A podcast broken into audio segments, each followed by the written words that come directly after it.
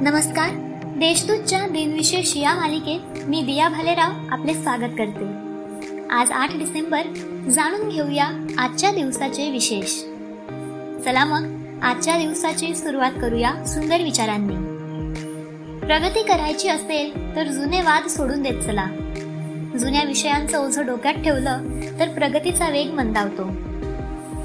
दक्षिण आशियाई प्रादेशिक सहकार संघटना म्हणजेच सार्क या संघटनेची एकोणीसशे पंच्याऐंशी मध्ये स्थापना झाली. दक्षिण आशिया खंडामधील आठ देशांची एक आर्थिक व राजकीय सहयोग संघटना असावी या हेतूने सार्कची निर्मिती केली गेली. अमेरिका व चीन खालोखाल सार्क सदस्य राष्ट्रांची एकत्रित अर्थव्यवस्था जगात तिसऱ्या क्रमांकावर असून जगातील लोकसंख्येच्या एकवीस टक्के लोक सार्क क्षेत्रामध्ये राहतात. भारत हा सार्कमधील सर्वात बलाढ्य देश आहे.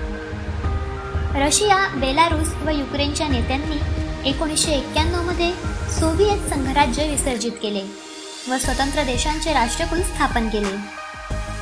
विश्व भारती विद्यापीठाच्या संग्रहालयातून रवींद्रनाथ टागोर यांना मिळालेल्या नोबेल पदकाची चोरी झाली होती. आठ डिसेंबर दोन हजार चार रोजी चोरीस केलेल्या नोबेल पदकाची प्रतिकृती स्वीडन सरकारने भेट दिली. एकोणीसशे तेरामध्ये टागोर यांना नोबेल पुरस्कार मिळाला होता. आता पाहू कोणत्या चर्चित चेहऱ्यांचा आज जन्म झाला. जनरल मोटर्स आणि शेवरलेटचे संस्थापक विल्यम सी. दुरंत यांचा अठराशे एकसष्टमध्ये जन्म झाला. महाराष्ट्रातील धर्मसुधारणावादी श्रेष्ठ संस्कृत पंडित संस्कृत मीमांसा कोशाचे संपादक नारायण सदाशिव मराठे तथा केवलानंद सरस्वती यांचा अठराशे सत्याहत्तरमध्ये जन्म झाला. जागतिक कीर्तीचे नर्तक व नृत्य दिग्दर्शक उदय शंकर यांचा एकोणीसशे मध्ये जन्म झाला. त्यांना पद्मविभूषण पुरस्काराने सन्मानित करण्यात आले आहे. आपल्या पहाडी आवाजाने वेगळा चाहता वर्ग तयार करणारे धर्मेंद्र सिंग देओल उर्फ धर्मेंद्र यांचा एकोणीसशे पस्तीसमध्ये जन्म झाला.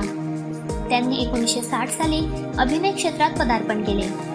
दोन हजार अकरा पर्यंत दोनशे सत्तेचाळीस चित्रपटांमधून त्यांनी भूमिका साकारल्या.